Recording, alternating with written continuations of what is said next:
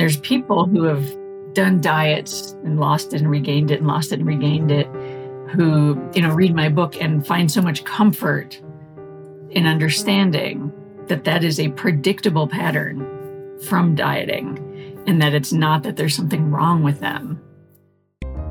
The Rational View is a weekly series hosted by me, Dr. Alan Scott, providing a rational, evidence based perspective on important societal issues. Produced by Soapbox Media. The world needs evidence based public policy now more than ever. Making the right decisions should not be partisan politics. Please help spread the rational view by going to patron.podbean.com slash the rational view. Together we can make a better future. Hello and welcome to another episode of The Rational View. I'm your host, Dr. Al Scott. In this episode, I continue my exploration of the science of nutrition and food. I'll be exploring one of the most controversial money making phenomena in existence diets. Now, body image is a central problem to a large fraction of the population, and people are willing to spend a ton of money trying to get thin and be more attractive. In this episode, I'm going to interview a leading expert on the science of dieting to cut through the flab and get to the core of this issue.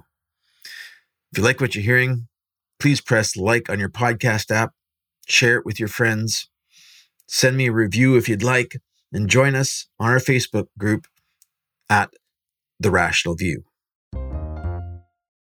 Traci Mann is professor of psychology at the University of Minnesota. She received her PhD in 1995 from Stanford University, spent 10 years on the faculty at UCLA, then moved to the University of Minnesota and started the Health and Eating Lab. She's interested in basic science questions about cognitive mechanisms of self control in applying social psychology research to promoting healthy behavior and in busting commonly accepted myths about eating. Her research has been funded by NIH, NASA, and the USDA. Her book, Secrets from the Eating Lab, was the 2016 winner of the Society for Personality and Social Psychology Book Prize. Dr. Mann, welcome to the Rational View. Thanks for having me. And thank you for coming on. Uh, could you tell us a bit about yourself and how you got interested in, in health and diet as a focus of your work?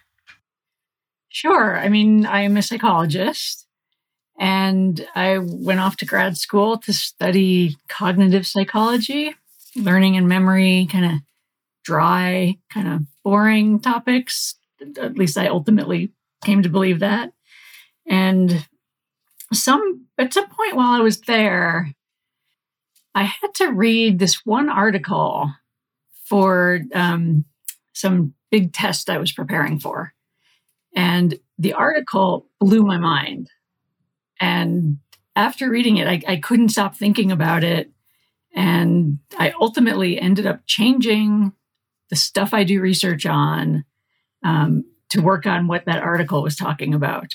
And wow, the article, it's been a good article. yeah, no, it's great. I, I reread it recently. Well, recently, in the last few years, I reread it and couldn't believe how right it was, even though it was written in 1991.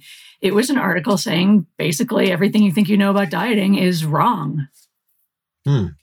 Yeah. Wow. And I, I just couldn't, I couldn't get it out of my head.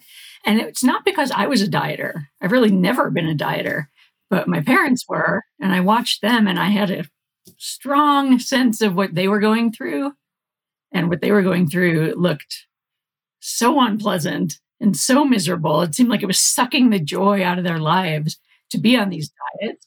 And then the same thing would happen every time. They would lose all kinds of weight and then they would gain it back. And that pattern is exactly what science shows is what happens to people when they go on diets. So, you know, here my parents were thinking they were weak and, you know, didn't have the strength of character, the willpower to to succeed in the long term at their diet when actually they're they're just like everybody else. So that that's interesting. So you got into it was basically just a single article and, and then your your understanding and, and having experienced that with your parents that got you interested in this. And then you went to, to Stanford and UCLA and now you're at University of Minnesota in the health and eating lab. But I want to ask one question before we get into dieting. What what did you do for NASA? well, we could talk about that. NASA was worried because when astronauts went to the International Space Station for extended stays, they would lose weight. And NASA keeps careful track of what goes in and what comes out of astronauts. They keep track of a lot of stuff about astronauts. It looks like it, you know, a little invasive. But what NASA realized is they were deep science here. NASA realized they were losing weight because they were not eating enough. And NASA then concluded, and I'm not sure how it got to this part, that they weren't eating enough because they were stressed because of all the stress they were experiencing throughout the mission. And their stress wasn't out of fear like a normal person would feel if they were shot up into space. Their stress was because they were so overcommitted once they were up there with so many chores, like minute by minute schedules of what they had to do when. So NASA decided it wanted to get some experts on eating to see if they could help the astronauts eat better and at the same time reduce their stress. So I had studied a little bit of stress and eating. So I was like, this is, this is perfect for me and, and some of my collaborators. So we did research to see if we could reduce, it sounds silly now, to reduce their stress by giving them comfort food. So that's what we did. Yeah. And I can tell you how it came out, not as we expected. Nothing ever does. So Interesting. Interesting. So NASA wanted us to see if we could give astronauts comfort food and if that would, you know, make them eat more because they're eating it and also reduce their stress and make them feel better. So before they would let us do this experiment with the astronauts, they wanted us to do what they call a ground study, which means a study with non astronaut people, right? Also known as people. So we were setting up this ground study and we I was like bitching at NASA in my head because why do I have to do this study? Everybody knows that if you eat comfort food, it'll make you feel better. That's why it's called comfort food, right? So I was super annoyed at them that we had to go through this, what I thought of was a charade and a waste of my time because I knew I wouldn't be able to publish an article saying that eating comfort food makes you feel better because that's obvious and everyone knows it. So, anyway, I think I've kind of made it clear what's going to happen here, which is that we found, first of all, no studies existed in the literature where they looked to see if comfort food made people feel better. It's just been assumed forever. This is the kind of scientific research that people poo poo when they see the publication. I know. Why are scientists studying this? They're wasting I know, money. right? What are you kidding me? Well, in any case, what we found is that eating comfort food did not make people feel better. Um, or it only made people feel as much better as that same amount of time passing without eating comfort food. So clearly, there was nothing special about comfort food. It was just time passing. But people, of course, attribute their mood improvement to the comfort food, um, even though they're they're wrong. But but they think it is. Um, Wow. So yeah. So eating it's a surprising result. really- yeah, I know, right? So yeah, so I'm constantly saying, well, you know, eating comfort food is not going to make you feel better, but no problem with you eating it. Like you don't need an excuse to eat that thing that you like, the thing that you think brings you this extra joy. Mainly makes me sleepy. right. Right. So the funny thing is that NASA, we showed them our results that comfort food wasn't doing anything special in the in the ground studies that they made us do before we could do it with astronauts. And they're like, oh, it's different up there. So I bet it will work up there. And it was like, what? It's different up there. Why'd you make us do it down here then? If you were just going to say it's different up there, it was stunning. So we started it with the astronauts, which was the coolest thing that's ever happened in my life. But then, after we'd only done our first astronaut, and I think they had promised us eight or 10 over a long period of time, there's not a lot up there at a time. Um, NASA like restructured the astronaut research program and cut half of the studies, including ours. So we didn't get to go on, but I did get to send chocolate pudding up there for one astronaut, and it did make him happy. so that's awesome. a great story. Yeah, fun. So you've basically uh, been researching the um, the psychological aspects to dieting, which is which is really interesting. I mean, uh, you you mentioned that you know we've all seen the anecdotes of of people who have successfully slimmed down on a diet, and we're told that if we fail, it's just lack of willpower. And, and you saw the same thing. Your parents felt bad. Everyone feels bad because you gain the weight back. So, what's the real story? What are the what are the secrets that that you can tell us from the eating lab? Yeah, there's a few pieces to the story. The first piece I sort of alluded to earlier, which is if you look at randomized controlled trials of people going on diets compared to people assigned to not, you lose weight in the short run on practically any diet, a, a silly sounding diet, a sensible sounding diet, whatever. You lose weight in the short term, but on average, everybody gains it back. On average, people gain back about all but two pounds of what they lost uh, over two to five years after beginning a diet. In the control group people, their weight stays about the same. Okay, so diets don't lead to long term weight loss. Okay, that's part A. Part B is so are we going to blame the dieters for this? Um, is it, you know, is it that dieters are weak? And the answer to that really is no, it's not because dieters are weak. And we can we can sort of make this point in a bunch of different ways. But one simple way to make the point is you can measure people's willpower. You can measure their self-control. It's like a trait, right? You can measure it like you could measure their level of optimism or something. And if you measure people's self-control, you find if you try to use that to predict things that happen over time to them, it does not correlate with their weight or their eating habits. A self-control is a much better predictor of people's academic achievement, right, of their grades in school, than it is of any kind of eating related outcome. Okay, so that's one way we can say dieters don't have worse self control than other people, because that wouldn't explain the weight regain, even if they did. Um, but to, to really appreciate the difference, you have to appreciate that dieting sets up a different physiological and psychological context for dieters versus non dieters.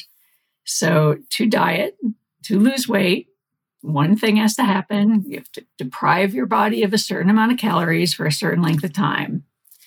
Uh, any diet might say they work for some other reason, but they don't. They all work through calorie deprivation. Okay, so calorie deprivation needs to happen for you to lose weight on a diet. Now, the problem is calorie deprivation causes other things to happen in your body, right? So, the obvious one that everybody seems to know about, but still not appreciate fully, I guess, is that calorie deprivation messes up your metabolism. Right. So after you've been dieting for a while, after you've, you know, deprived yourself of calories, your body notices this and tries to keep you from dying in the famine that it thinks you're in right? We should thank our bodies for this. So, what our bodies do after a certain amount of calorie deprivation is they allow us, it allows us to survive on fewer calories than we used to survive on.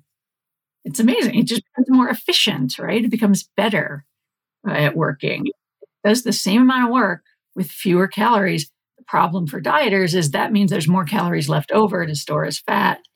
And so, if you've been dieting for a little while and you've lost some weight, there comes a point, and dieters call this the plateau.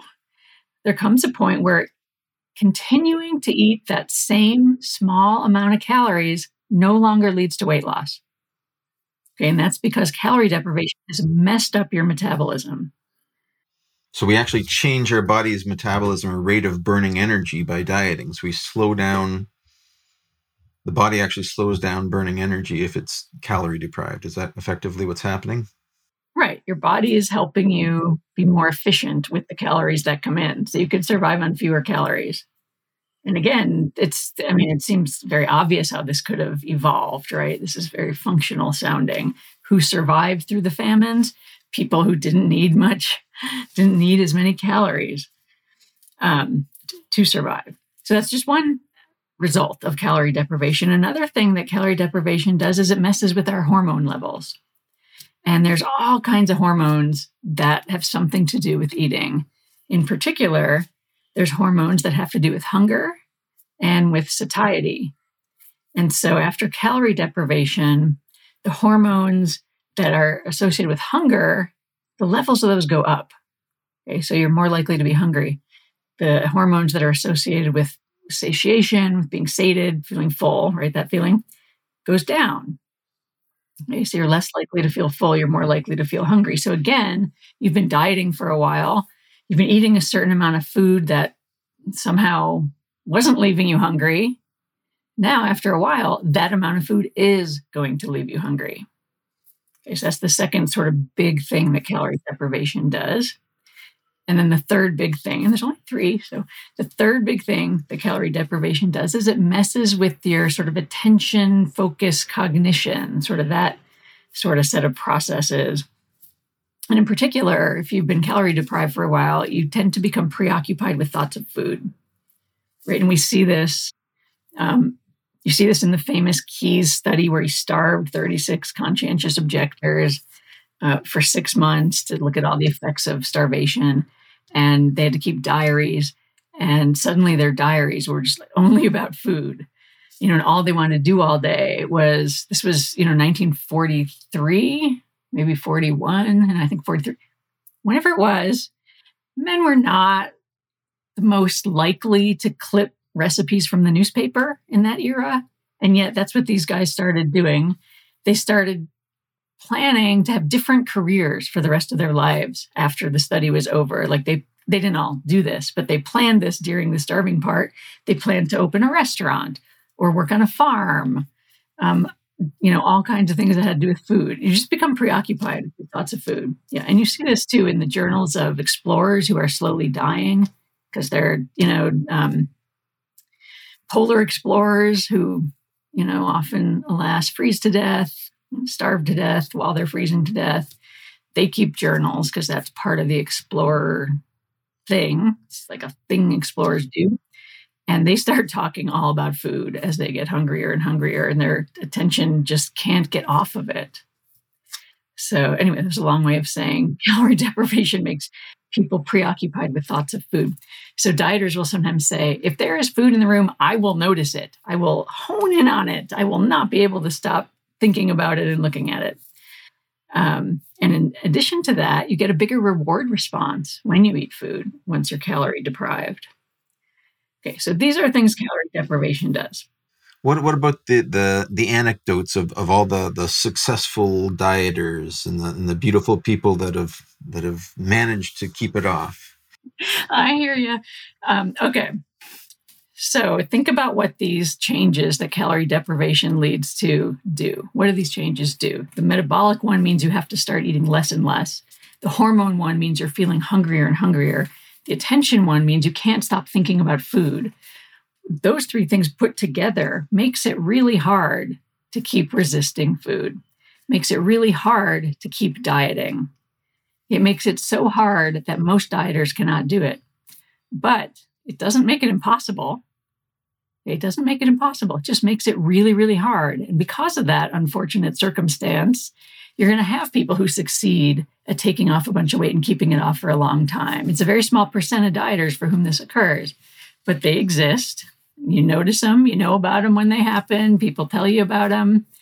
And unfortunately, the fact that it's possible means everybody else gets to blame themselves when they fail you know, he did it, so I should be able to do it.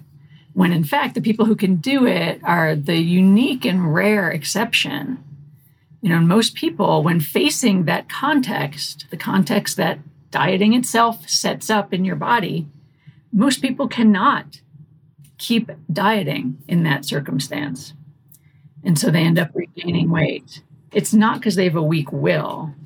So, you know, what I like to say is the problem isn't that dieters are weak. The problem is that dieters are dieting, right? And it's the dieting that is making it impossible to keep dieting. It's it's infuriating, is what it is, the, the process. But that is what it is. So, and so much money is being spent on people doing this. I, I mean, these results aren't obviously well known or well enough known to stop people from spending billions of dollars on diets. What what should people be doing? I'll answer that, but I mean, like I said, people do take off weight in the short run, right? So you start a diet, you probably hit your low, your low weight about six to nine months in, you know, and you're probably keep that off for a little while, maybe another six months or so on average. I don't I don't know. There's no clear numbers on that specifically. But I think for a lot of people, even without knowing what would happen in the long term, if it would work in the long term or not, I think for a lot of people, that's good enough for them. They're they just want that. You know, even if they know it won't last forever, I think a lot of people still want that just because of the pressure put on everyone to weigh a certain thing and look a certain way and the sort of extreme amount of weight stigma that's still for sure out there. People seem to talk as if it's gone away. It has not. Um, so I think for a lot of people, even knowing exactly what I just told you, I don't think it would change what they do. No, it'll help some people not do what they do. And there's people who have done diets and lost it and regained it and lost it and regained it who, you know, read my book and find so much comfort in understanding that that is a predictable pattern from dieting and that it's not that there's something wrong with them. Mm. So I hope people at least Yeah, that's important. Take that. Yeah. So so your book is called Secrets from the Eating Lab. So could you tell us a little bit about what the Eating Lab is? Yeah, I mean, that's my lab at the University of Minnesota where I generally, it's called the Health and Eating Lab. And I generally, pre COVID at least, did eating studies there where we brought people into the lab, usually dieters, sometimes comparison groups and non dieters, but not always. We changed different aspects of the situation that we put them in put tempting food in front of them and then looked at what sorts of things that we changed helped them resist the temptation or mess them up, causing them to consume whatever it was, which for most of the people in these projects did not want to be eating. So, so we did, you know, a lot of eating studies, and part of why I said secrets is because when people come to these studies, they don't know that we're studying how much they eat.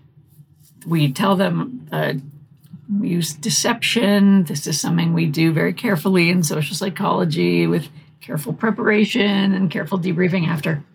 Uh, but we tell them a, a, false story about what we really care about. So we might say, um, you know, we're interested in, um, you know, your ability to do this cognitive task. And oh, here's some food because we're just nice. You know what I mean? Like there's always food around that just happens to be something we're giving them, but it's always presented as not part of the the research. And of course, we weigh it all beforehand and we weigh it all after, so we know. Am I going to have to censor this podcast or, or ruin your research? You know, how many listeners do you have? I'll probably be okay. But also, I'm not doing this anymore. I've I kind of I clearly didn't do it during COVID, and I haven't started up. I do want to start back up again. I do love doing this kind of research. You have to use a different secret then. I've got a lot of listeners. I got a lot of secrets, so we're good. we're, gonna, we're gonna make this work. Um, so, just to summarize, decade or two of research in the eating lab. Um, pretty much everything we tried messed them up and nothing we tried helped. So, like, there's no situational factor we could change that would help a dieter resist the milkshake, for example. But any change we made led them to consume it. So it's really, I mean, the bottom line that that we took from that, and that I'm taking from that way after it's been done, is that people are terrible at resisting temptations that are right there in front of their face. And no one should, if you're trying not to eat, if you're trying to eat less, smoking, whatever it is, if it's in front of you, you are eventually gonna gonna fail. If it's there long enough, you're you're eventually gonna fail. It's just too hard. This is interesting. So the people who actually have the best self-control, according to measures of self-control, actually use self-control less than other people. So what that means is they are their people's good self-control is used to keep them from circumstances where they might need self-control. Okay. So self-control is is is to to not enter into temptation as it were. Yes, to make sure you're never face to face with whatever tempts you. Um, realizing that that circumstance is very, very difficult to, to, to win, right? So the best people, the best people with great self-control somehow have internalized that. They know that. And so they hardly ever need self-control. Interesting. That that's how it's done. So everyone is susceptible when the temptation is in front of them. It's just human nature that pretty much everyone eventually, right? Uh, what I often explain to people is that, you know, imagine a circumstance where you are in a, a meeting and someone brings in a box of donuts. When they walk in with the donuts, you say, no, thank you. Beautiful, right? You've resisted the donut. Well, no, they put the donuts down on the table and you're in a meeting and they're there for the whole meeting. You're not done resisting the donuts just because you said no thank you when they first walked in you have to resist the donut every time you look up and notice it again, right? You have to resist it over and over and over. So if you're, you know, if it's in your sight line, maybe in an hour meeting, you're going to notice it 20 times. Let's say you resist it 19 times. Resisting something 19 times out of 20, that's 95%, right? Did I figure that out right? It's 95% perfect self-control. That's A plus well, 96 would be an A plus, but eh, great inflation. we'll so, yeah. So, um, so you resisted it 19 times. The 20th time, you have a moment of weakness. One of those situational factors that we found that lead dieters to disinhibit happens. Uh, one of them is distraction. Get distracted, moment of weakness, take the donut, you eat it. You're, you have nothing to show for your good self control you have nothing to show for your 95% self control level. You're no different than someone who ate the donut on their first look or on their 10th or whatever. Okay, so so for eating, lapses in self control are very costly in that they undo all the success leading up to it this is very unique circumstance. So remember, the thing that self control does predict is people's sort of achievement, academic achievement, work achievement. And if you think about those situations, they don't work like eating does. So I think about my kids trying to study and constantly flipping onto another window in their computer and playing games or whatever. I don't want to know, doing something. You know, suppose they do that and flip over for five minutes and then come back to their work yes, they've lost five minutes of work time, but it has not erased everything they've learned up till that moment in that study session, right? So a little bit costly, but not nearly as costly as a lapse of self control in eating is. Because the eating one just undoes everything, but the studying one doesn't. Um, yeah. So these are no, all that's a good point. Why? Yeah. Sorry. No, that that's a good point. So so what does anything work? How do you how do you lose weight? So, okay, well, let's talk about what we mean by work. Um, so, I don't think work should mean losing weight. I think work should mean getting healthier. And there's this very good news that nobody notices, which is it is so much easier to improve someone's help, help, improve someone's health and have them maintain it than it is to have someone lose weight and maintain that. Okay. Shouldn't that be good news? It's easier to get and stay healthy than it is to get and stay thin. Shouldn't the healthiness be the good thing? It's weird how many people don't think this is good news, uh, but it completely is. So, what I focus on isn't how do I help people lose weight? Uh, there's other people out there creating diets, doing all sorts of things, drugs, surgery, whatever. That's not my business. Um, I'm more in the business of finding ways to help people improve their health and stay that way. And um, and the good news is, engaging in healthy behavior improves your health. It just doesn't necessarily make you thin. Um, so exercise, it's absolutely clear that it improves your health. Does it lead to a lot of weight loss? Not, not really.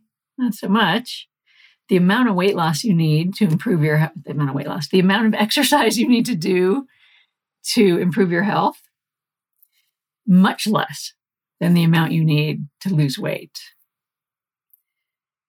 So, engaging in healthy behaviors make you healthy. That's why they're called healthy behaviors. They're behaviors that make you healthy.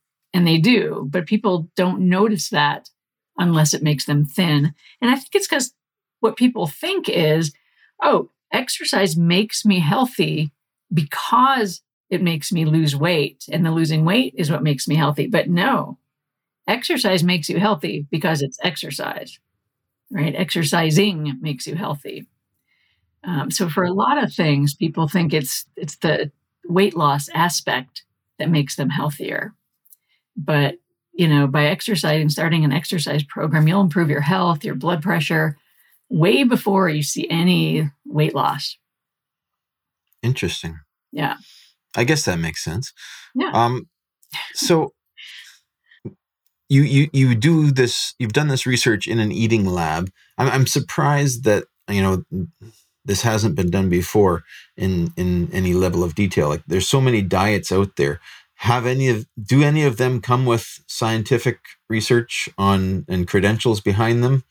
or uh, you know do people come to you and ask can you test my diet for for me and get you know prove that it works has that ever happened um so i don't do that um i mean there's lots of obesity researchers who run a diet lab run a diet clinic create a diet have patients come in and go on the diet and they show that the patients lose weight tons and tons of research there's so much research like that that it took six of us like six months to dig through all those studies to find the ones that actually followed people up for two years or more, which were buried, a tiny subset buried in these.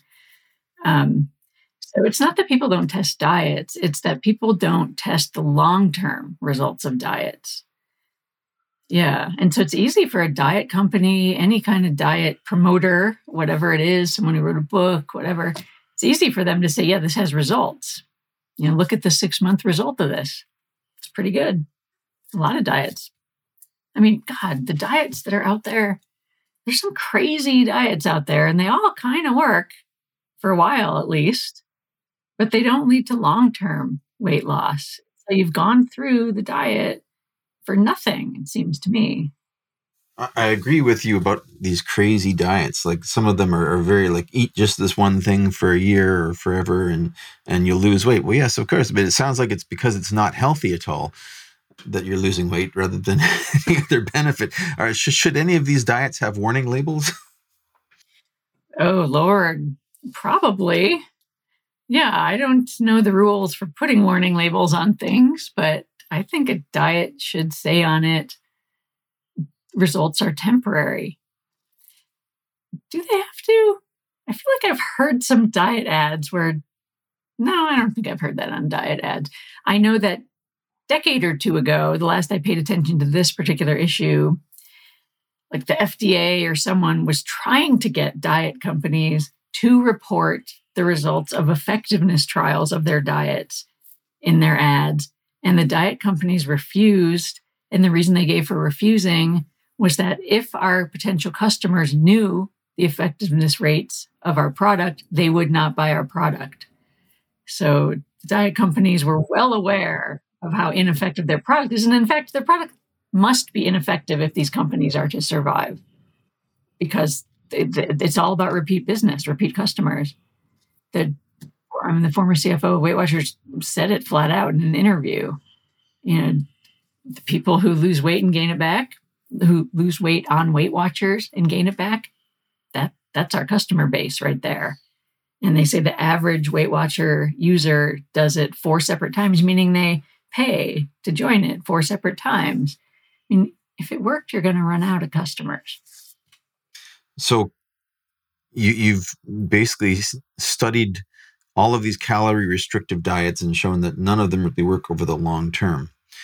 What about um, diets that just rearrange your what you're eating without restricting your calories and just try to get you to eat healthier? Like I've seen, and I've seen lots of theories out there for some, this diet reduces inflammatory triggers and you know eat more veg. Most of it just comes down to eat more vegetables and more roughage. You know? Which I agree with. Yes, eat more vegetables. So, so those are good diets potentially. Um, well, increase you don't have your to health. Be on any kind of diet to eat more vegetables, right? I fully support eating more vegetables. That doesn't mean you have to do anything different to whatever else you eat. You know, you need to get those in there. Now, turns out that if you eat a lot of vegetables, they fill you up, and you probably do eat less of something else. Um, and I, you know, and I believe it's important to eat healthy stuff. I don't want people to seriously restrict their calorie intake, but I do think it's important to eat healthy things. So, um, I do give suggestions for how to eat more vegetables and less stuff you're trying not to eat but I don't give those in the context of here's how you're going to lose weight. And I don't want people to take them in the context of these will lead me to lose weight because I don't think they, they will. I read an anecdote or uh, an article on, on your work, and I think you had said that, you know, you need to, to have this eating lab to study um, people's eating habits because they, they typically will lie if you give them questionnaires about what they're eating. Um, tell me a little bit about that know, that's maybe a bit surprising. But. Yeah, it's all part of the extreme pressure that everybody that's in the air we breathe in this culture that you're not supposed to eat a lot and you're not supposed to eat a lot of junk food or candy or whatever. Um, participants in research don't like to admit things that they think reflect badly on them. And that's just one more thing people think reflects badly on them. This isn't true just for studying eating. This is for whatever psychologists are studying. If we ask people stuff, we're not going to get the unvarnished truth of of what's going on. So got to find ways around that. Science by questionnaire is is notoriously um, fraught with with problems about honesty then. And so that you know that's why you set up a lab. Yes which is why that's why we look at and measure eating behavior as opposed to self-reported eating. Yeah and i think with eating that's especially important. Also people don't people are not good at counting their own calories and estimating their calorie consumption. Um, studies that do that kind of comparison have people you know use any kind of app or whatever to say what they're eating and how much. People are not good at figuring that out themselves. You know, what people would estimate would not be what is accurate necessarily. I mean, some people obviously get very good at it, but in general, we all, I think, are eat. I think these studies show we're all eating a lot more calorie, calories than we realize. And a lot more than we should, too. I mean, there, there really is an obesity epidemic right now, and especially in, in North American culture um, and you know it, it's changed over the decades you know the the and and i guess what's at the root of it is people are just eating more calories. That that's that's got to be the root of it. Is that is that true? I think it's just so many things all all come together. It's what we call over determined so yeah more calories are being eaten. What's in those calories um, this dates back to the 1980s. That's when obesity rates started to you know, increase in the US. Um, so many things were happening around then. You know, the rise of fast food. Um, gosh, what else? The corn lobby. Suddenly, corn syrups and everything. Um, people became much more sedentary over that time. There's just a lot of changes that were going on. Another thing that happened around that time, so this is sort of a be careful what you wish for situation, but some people attribute part of the increase in obesity to the success of anti smoking programs. Getting so many people off smoking, which is great and way more important than, than weight. But um, a lot of weight gain happened happens when people when people quit smoking. So, and that was very widespread. Smoking rates are way lower than they used to be, which is great, a huge success. But that might be playing a part in it. You know, a lot of things are playing a part in it. And, you know, your body tries to defend a certain range of weights, right? I don't know if we talked about this yet. Um, you know, your weight is partly genetically determined. And the number I've seen in these genetic studies of weight is that's about 70% genetically determined. So, so people say, well, if that's the case, how could weight be going up and up over these decades? Are genes changing? No, genes are not changing, or at least not that I, I'm aware of. Um, but if you start stretching that window of that, so your body's trying to defend a certain range of weights, that's a genetically based range for each person. If you start stretching it up and up, you know, slowly, your weight slowly going up, but your weight will eventually, your body will start defending a higher set range. So that set range, it can creep up but I've never seen evidence for it to creep down. Right. Yeah. A lot of people I've seen like diet ads saying like reduce your set point diet. Like, no, that's not a thing. But good idea. Sounds good. Right. If, if it can creep up, why can't it creep down? Right. So it's not necessarily a um, a a brain moderated thing because if it was just your brain doing this you would think it could go up or down. There must be something that's what's the one way valve in this? Yeah i don't know. I don't know the mechanisms of that and how your set range would creep but um, i know what the studies show and that it can creep up. It's not that easy to make it creep up. People should generally feel like they can trust their body and that unless they change their behavior extensively, they're probably going to stay in their set weight range. And when they stop whatever crazy change to their behavior they've made, if, if their weight goes up, it should generally come back down. So, sort of the most famous study of this, they took, I want to say they were prisoners, but I could be wrong. They figured out how many calories people needed to maintain their current weight, fed them 1,000 extra calories per day, for 100 days.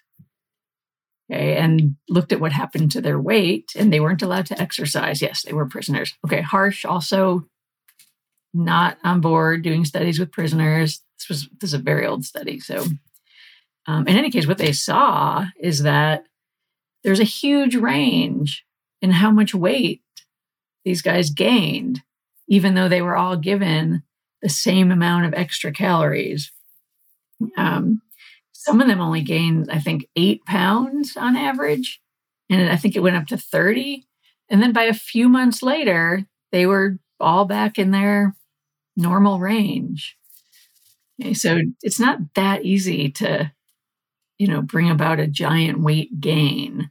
And whatever brought it about, you should be able to undo it if you stop doing that generally. Well, that's good news for me and my Christmas binge. yeah, a little Christmas stuff that'll be gone in a couple months. Yeah. Yeah, yeah. Whether or not you go on that January diet. This has been very interesting. I've I've, I've learned quite a bit. Uh, so, is there anything like if you had one thing that you could do um, to change people's behavior or to impact you know people's healthy habits, what would it be? Whoa. Wait, is this like wave a wand thing? Or is this like the Yeah, yeah. You could wave a wand. Ooh, wave a wand. Ooh, now we've unconstrained the realm of possibility. Um, I think all the kinds of healthy changes that I think are important would be much easier for people to do if they weren't breathing the air of uh, extreme pressures for thin bodies and weight stigma. So if I'm going to wave my wand, I'm going to make weight stigma go away. And so this is two things. I'm calling it one thing. I'm going to make the weight stigma go away, and I'm going to take away that extreme thin ideal. And once we do that, I think people will be fine, would be fine, focusing on eating and exercising for health rather than for weight loss. Hmm. Yeah, there's definitely pressure to conform to an ideal. And it does a lot of damage. So yeah, that's that's very interesting. So thank you so much for for coming on the show. I really appreciate you coming to chat with us and teaching us about uh, the secrets of of eating well and dieting and or or not dieting. and for coming on the show, I'll send you a Rational View T-shirt. Oh, really? Awesome! You can wear around the Eating Lab. I'll wear it. I will. All right. Thanks so much for coming on. You're welcome. Thank you. Bye bye If you'd like to follow up with more in depth discussions, please come find us on Facebook at The Rational View and join our discussion group. If you like what you're hearing, please consider visiting my Patreon page at patron.podbean.com slash The Rational View. Thanks for listening.